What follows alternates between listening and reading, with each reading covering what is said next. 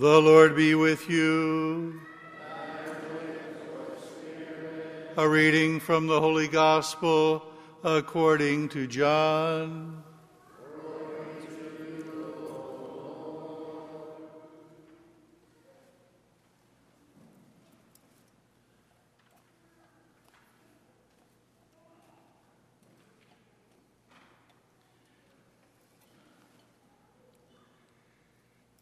On the last and greatest day of the feast, Jesus stood up and exclaimed, Let anyone who thirsts come to me and drink.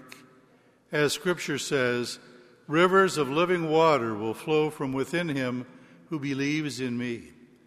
He said this in reference to the Spirit that those who came to believe in him were to receive. There was, of course, no Holy Spirit yet, because Jesus had not yet been glorified. The Gospel of the Lord. Praise to you, Lord Jesus Christ.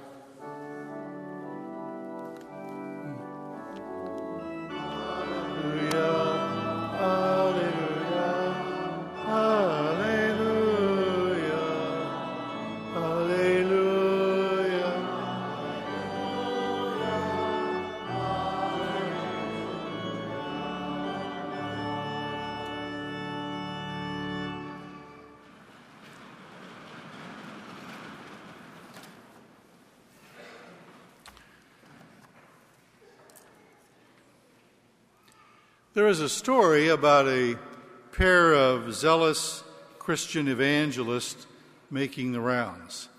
One day, these two zealous missionaries came to visit, visit an Amish farmer. And there stood the Amish gentleman in his white shirt, black trousers, suspenders, black hat, sporting a long beard. The two young preachers approached him with their usual questions. Have you accepted Christ? Are you a Christian? The Amish man thought for a moment. Then he pulled out a piece of paper. He started writing.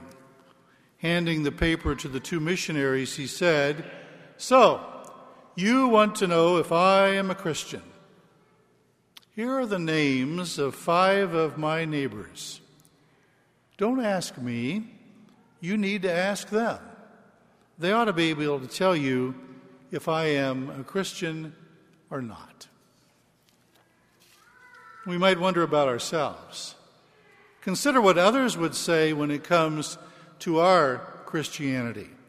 Do others think of us as followers of Christ? In some countries, it is against the law to be a Christian. Christians are arrested, thrown into prison. If we were arrested for being a Christian, would there be enough evidence to convict us? Some people might be aware that we are Catholic, but perhaps not everybody.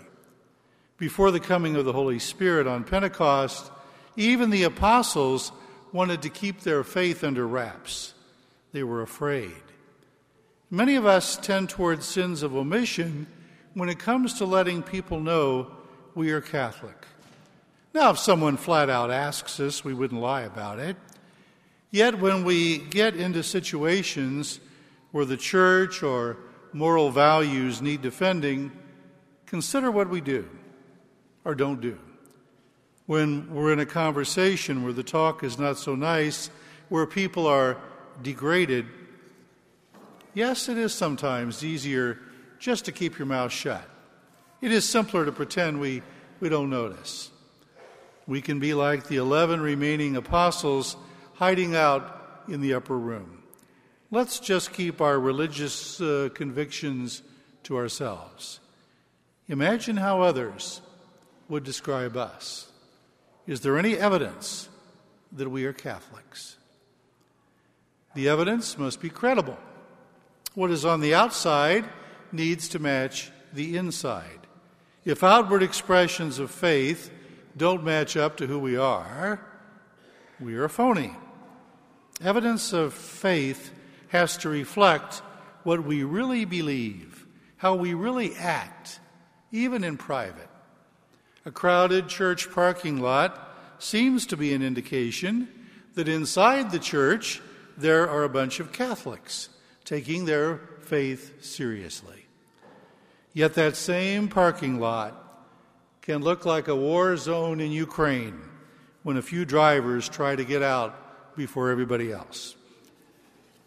Some people have more crucifixes and statues in their homes than we have in this church. And yet their neighbors would prefer to live next door to a terrorist rather than someone endure some of the nasty things these people do or say. Today, some American politicians are frauds. They claim to be staunch Catholics, yet they won't let any Catholicism interfere with what they are willing to do to keep themselves in office.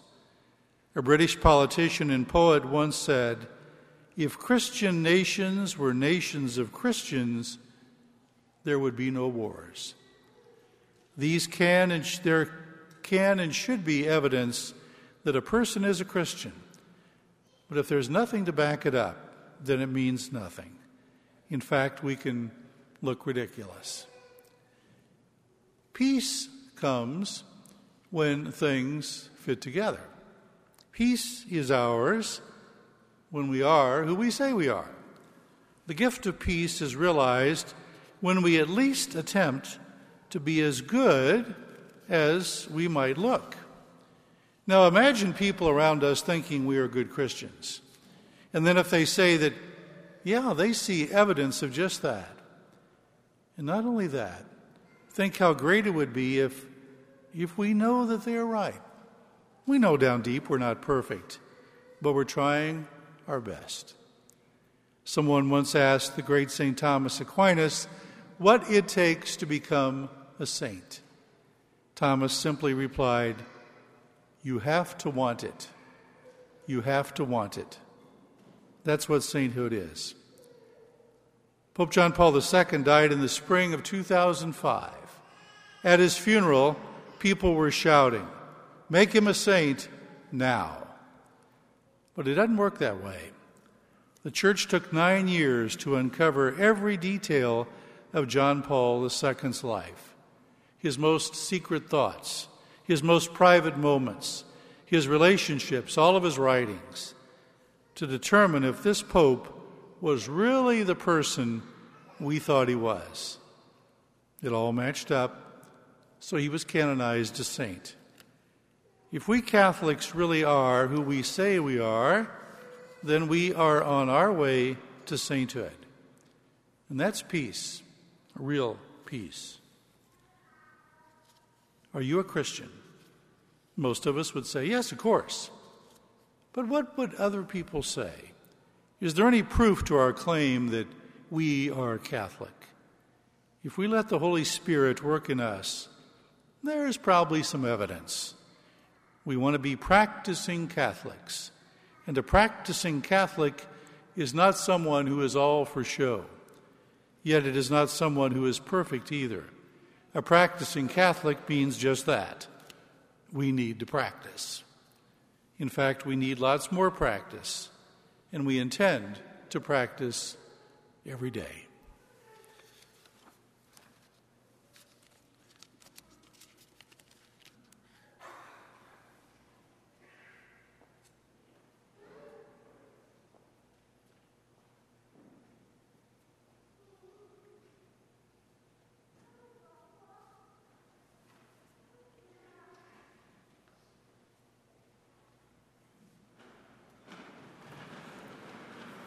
I believe in one God,